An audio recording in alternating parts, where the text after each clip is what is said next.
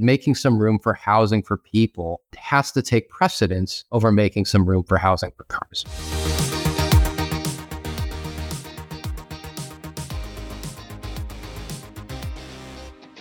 Welcome back to Code 53, the apartment podcast. I'm your host, Alison Johnson with NMHC. On this show, we bring you into conversation with apartment industry executives, leading experts in the multifamily sector, and a diverse group of practitioners, all to help you learn everything it takes to create communities, from business strategy to design to finance and leadership. And today on Code 53, we're kicking off a special two part series on the issues of parking in the multifamily sector. There is no doubt that everyone who owns a car, including myself, feels like they are an expert when it comes to the costs and pain points of parking, at least in your own city or town. But actually, parking is an area of academic study that researchers have been working on for decades. And you might be surprised to learn that minimum parking requirements actually play a significant factor in the size of your rent payment, the length of your commute, and even how many friends live nearby. So today, we're joined by a scholar who will get us all up to speed on the history, economics, and policies at the intersection of land use and transportation. Coming up, the costs of parking with Dr. Michael Manville, Associate Professor of Urban Planning at the UCLA Luskin School of Public Affairs. The Code 53 podcast is brought to you by NMHC, the National Multifamily Housing Council, the place where the leaders of the apartment industry come together to guide their future success. From owners to managers and developers, NMHC's members create thriving communities by providing apartment homes for 40 million people, contributing $3.4 trillion annually to our nation's economy. Do you know that in America, there are between four and nine parking spots for each car? Did you also know that there is more parking per car in America than there is housing per person? The statistics around parking are mind blowing, especially when you realize that in most jurisdictions, all that parking is required by law.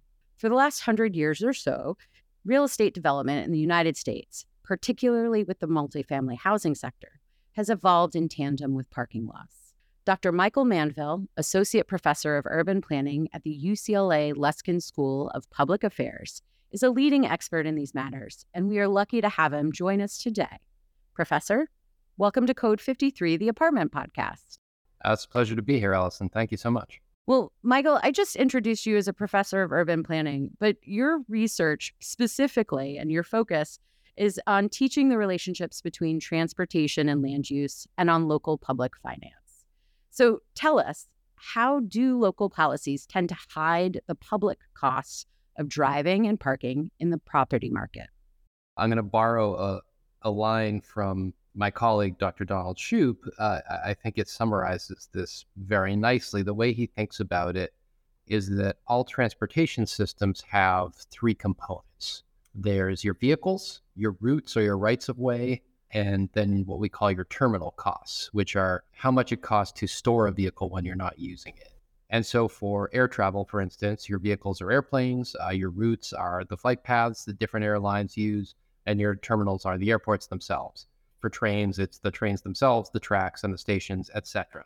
And what stands out for cars, and what, one of the things that makes cars so useful, in fact, is the fact that their terminal costs are very high. And what I mean by that is that part of what makes a car so appealing is that it liberates you from the constraint of having to only go places where other people are going when other people are going there. The promise of the car is it doesn't matter what the train schedule is, you can get in it and go where you want, at the route you want, when you want, and so forth. But that promise hinges on there being a place for you to put the car when you get there. And so that statistic you cited in the introduction, how many parking spaces there are per car, really does make a lot of sense. For the car to really have its maximum potential, we have to have a lot of places to put it.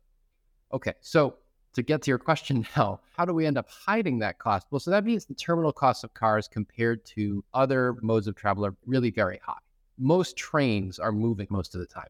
Most cars are parked most of the time. That's the nature of driving. So if you have a law, like almost every city in the country has, that says the way you're going to provide parking is by forcing developers to provide it when they build something, right? That's what minimum off street parking requirements do. What you've basically done is taken those very high terminal costs of parking and you pulled them away from the driver and put them in the development market, right? And so a, a cost that in principle uh, should be paid by people who drive when they finish their trip is instead going to get paid by developers when they start a project. And so what that does is it makes driving seem cheaper. What should be the biggest cost of automobility has now been hidden away from the driver and it makes development much more expensive, right? And so you get just very quietly through this kind of innocuous zoning law a situation where driving becomes less expensive and housing becomes more expensive. Interesting. So understanding that these costs are hidden in individual developments in a city, in a municipality. How do you, as a researcher, uh, how do you even begin to calculate, or how does a local government even begin to calculate the real cost of parking? Well, so those are two very different questions. um, so the, the, the answer to the second one is that for a long time, the local government never did calculate. Where the minimum parking requirement came from was this desire to do something about the crisis of parking in American cities, particularly when households were adding automobiles at a very rapid clip. Basically, you had a situation where the curb was overwhelmed. You know, there really weren't that many off street parking facilities, but more and more households were buying cars. And so you had residents complaining that new buildings, new development were overwhelming the curb and taking quote unquote their street parking spaces. How do you solve that problem in a way that keeps everyone who would be voting for you happy? Well, you push the cost onto newcomers. You don't say, well, we're going to meter the curb and, and start charging you to store your car here. What you say is, don't worry. Anytime someone shows up and builds a new building, we're going to make sure they build parking with it in the abstract, of course, there's a big cost to that, but it's not a cost that lands on the local government. And it's not a cost that lands on current voters in a direct way. And so the local government doesn't have a huge incentive to figure out what that cost is, right? What they know is they just made a problem go away. So, from a researcher's perspective, I mean, it's a totally different question. You can look at a minimum parking requirement and predict two consequences, right? You're going to get more driving you're going to get less housing. How do we try and measure that? Without going too much into the weeds, what we look for, like all social scientists, is areas where you have sort of a variation in the laws themselves. You know, maybe you have a border between two cities and one of them has a higher parking requirement than the other. Maybe you have a situation where a certain class of buildings, for reasons unrelated to parking itself, has been exempted from parking requirements. And you try and look in those areas and say like well do we actually see more density? Is it easier for developers to build do we see lower levels of vehicle ownership? Do we see that people who live in buildings where the parking requirements were lower do they own cars less and do they drive the cars that they own less? And the answers to all those questions are yes. The predictions that you would make by just looking abstractly at uh, a minimum parking requirement through sort of a, an econ 101 lens right that this is going to give you uh, more driving and less housing are largely borne out by the empirical research. Thank you for splitting the two for us because I want to go back to the local ordinance issue, the problem that was solved. Before parking became mandated, people were still moving about a city. How did local government officials really think about the introduction of the vehicle into their community and the mobility? Was it just like it's a problem to think about another time and we'll just wait for the future, kick the can down the road? Alison, that's a great question, and there's there's been a lot of really interesting history in the last ten years or so written about it as well. Peter Norton's book "Fighting Traffic," which is you know about these controversies that arose when the car sort of came to the city between 1900 and maybe 1925.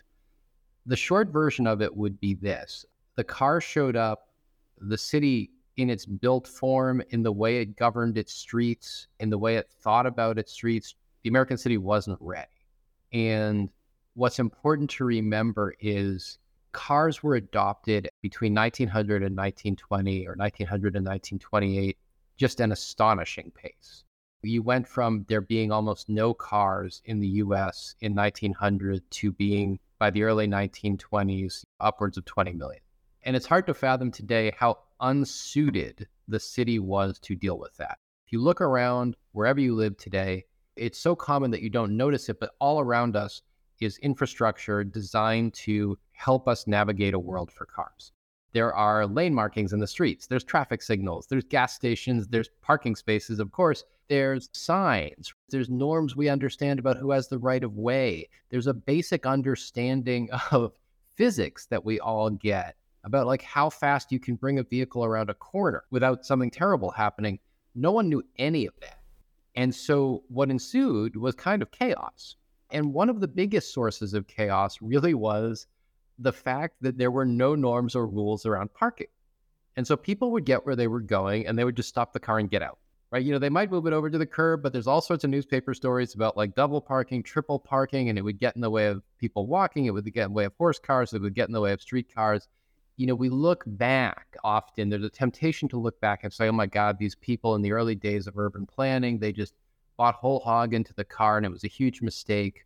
But hindsight is always 2020. This really was legitimately a very difficult situation. And parking was a vexing problem. And I think that the decisions they made were understandable in that light. But the decisions they made in retrospect, like they could have been better. And one of the most consequential ones was this idea that cities needed more car storage. They weren't sure how to pay for it.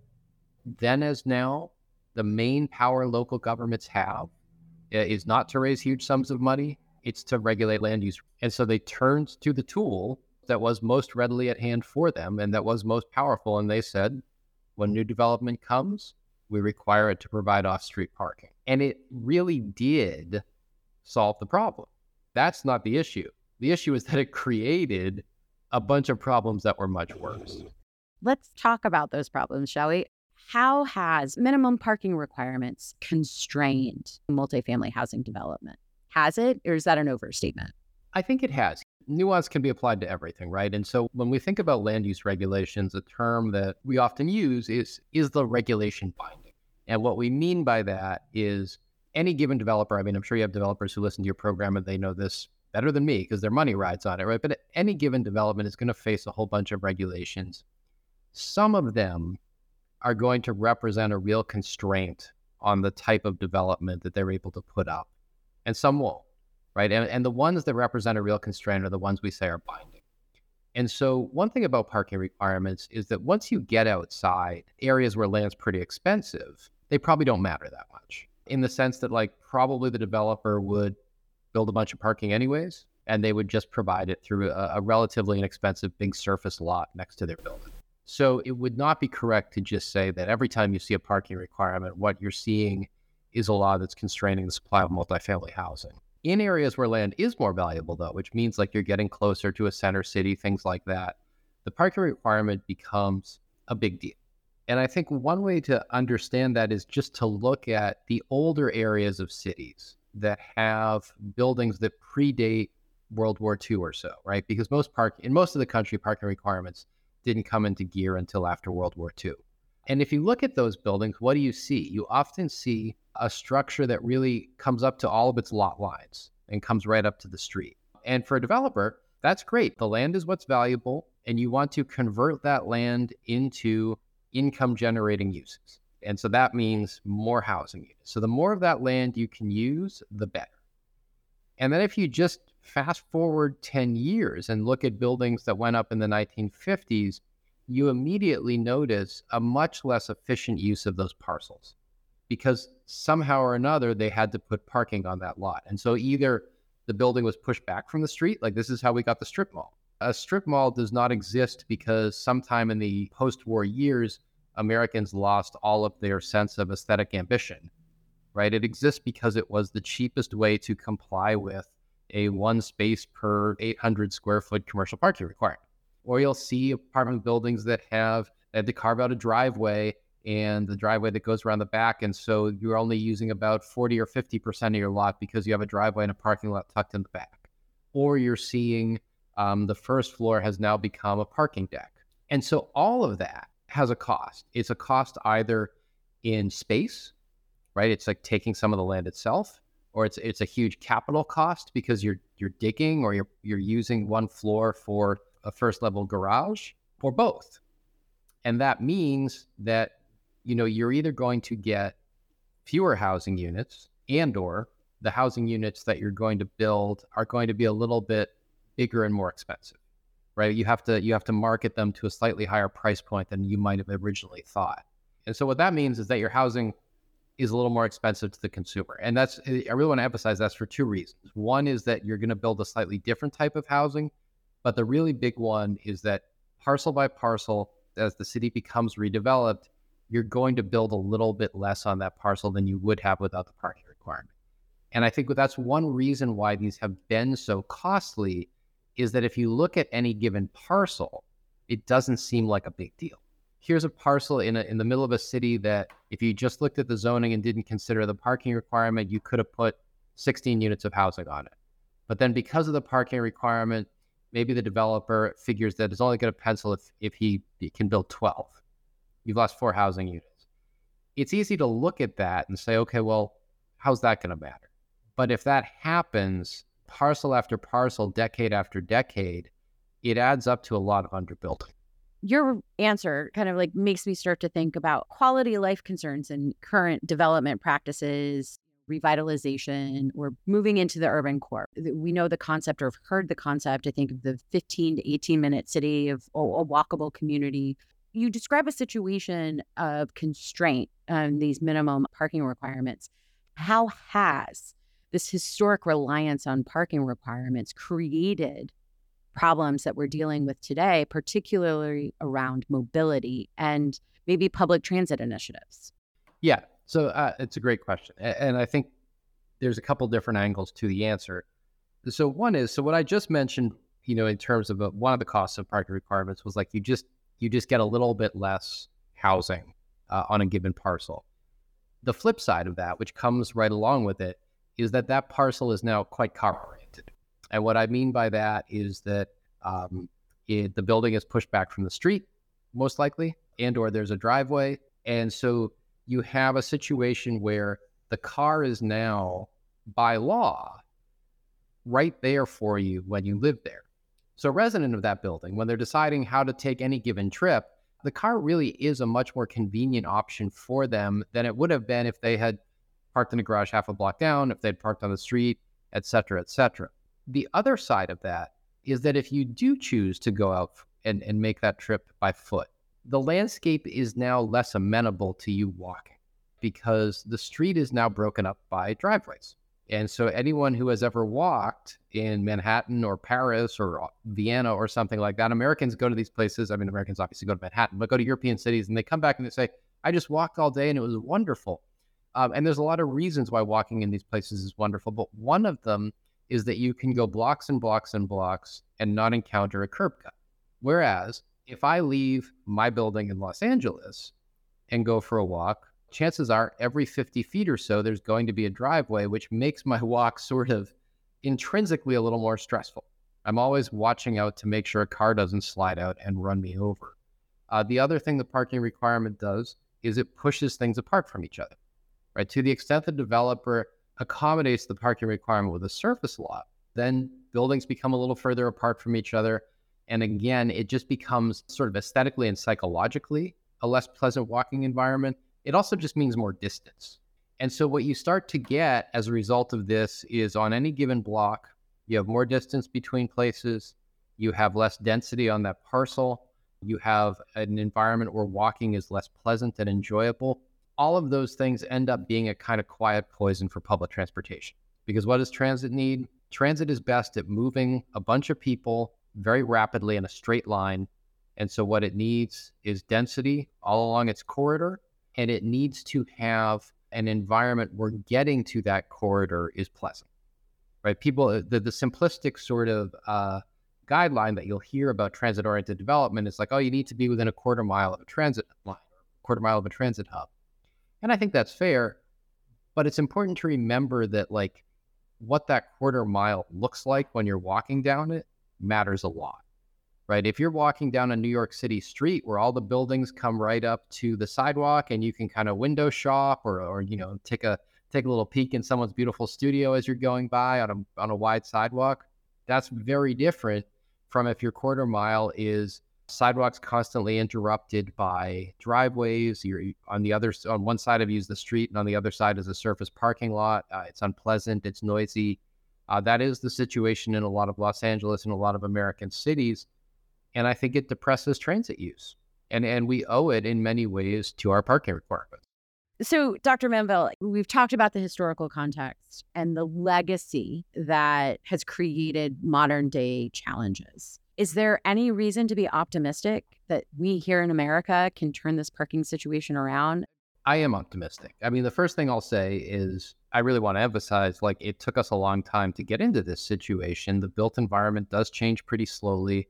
Uh, so saying that I'm optimistic should not be mistaken for me saying I think that, you know, in the next 10 years, we're going to see everything change. Part of the reason parking requirements have done so much damage is that they were allowed to quietly do their work for the better part of a century. Right. And so we have to be realistic when we think about what's going to change. It's going to change slowly. But the first step to changing it is just repealing the requirements. As long as they are still in place, the problem is going to get worse. And we are seeing the requirements getting repealed. My colleague, who's sort of the academic rock star of parking studies, Donald Shoup, he published a book in 2005 called The High Cost of Free Parking.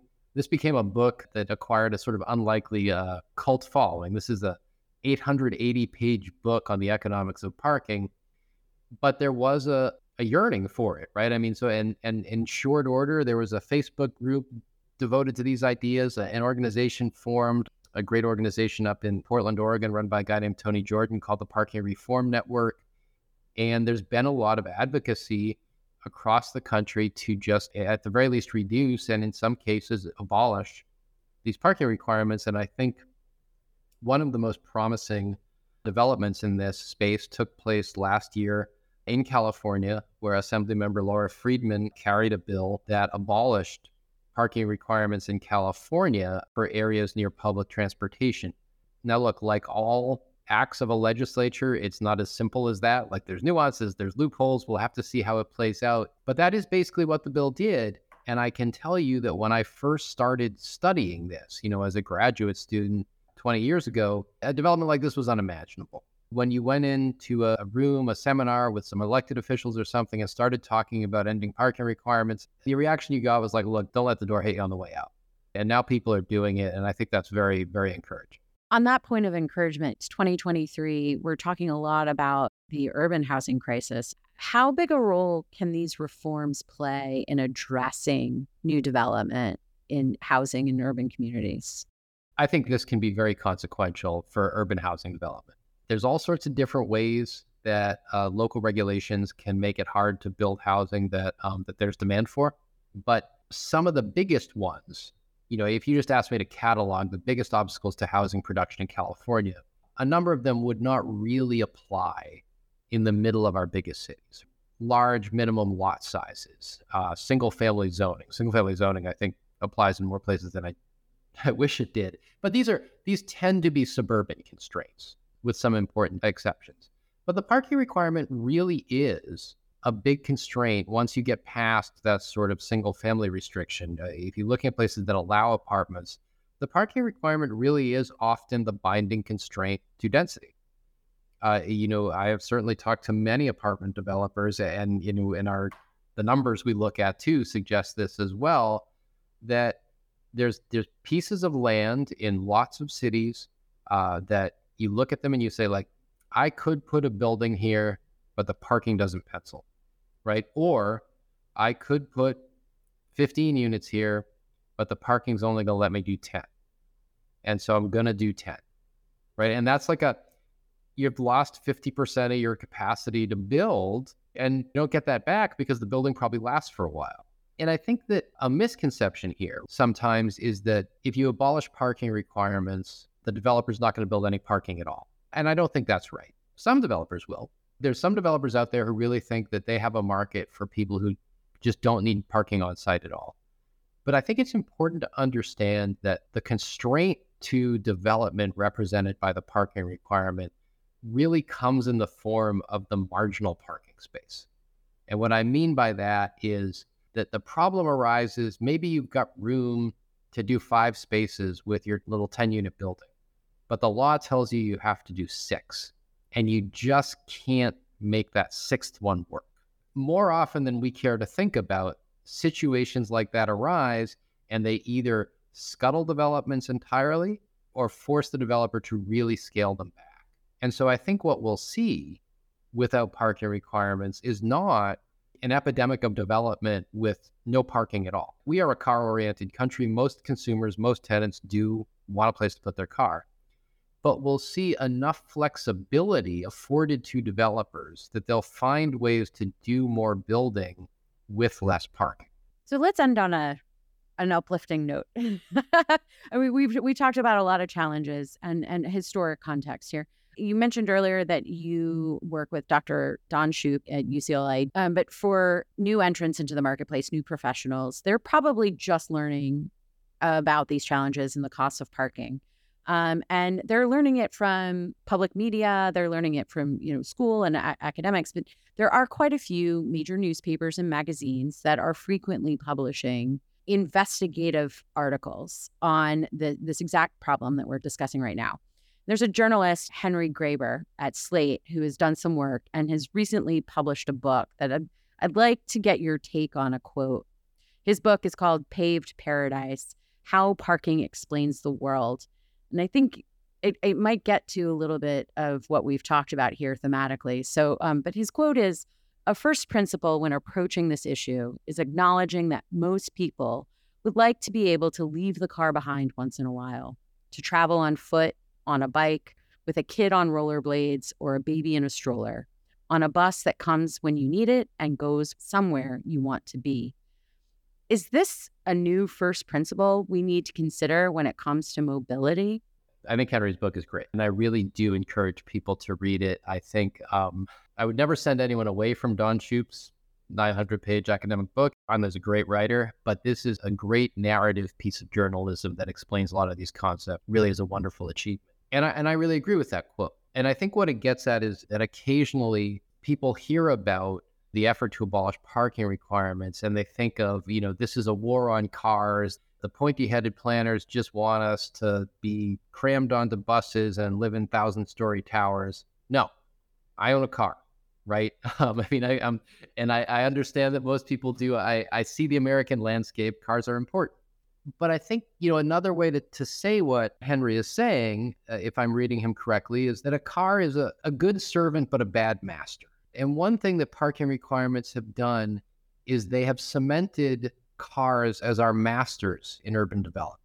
Right? If you talk to developers and you talk to architects who try and work in places with parking requirements, what they basically say is, I get to build whatever's left over after I figure out where to put the required parking and we get a landscape that is built and constructed of the structures that emerge after the developers and the architects and the financiers have figured out where to put and pay for the required parking.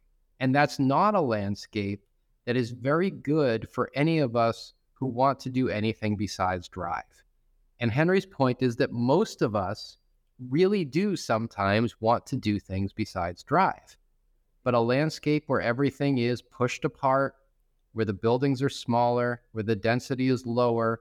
Um, and there are pl- people who love that, right? And, and and maybe that is just the archetypical, you know, ex-urban desire. And and no one, no one is saying that should be outlawed. Ending a mandate is not the same as enacting a ban. But if you have a situation where land is very valuable and lots of people want to live there, and you are forcing everyone who wants to build something to put parking in at a number you have specified and a location you have specified. What you are basically saying, whether you intend to or not, is that everything becomes secondary to where you can store a car. And I think Henry's point, and I agree with it wholeheartedly, is like that is not the recipe for a good city or a good life, where everything is secondary to storing your car when you're not using it. And we can have cities that have ample room for car storage, but also have even more room for everything that actually makes our cities worthwhile. And the first component of that is getting people places to live, right? That making some room for housing for people has to take precedence over making some room for housing for cars.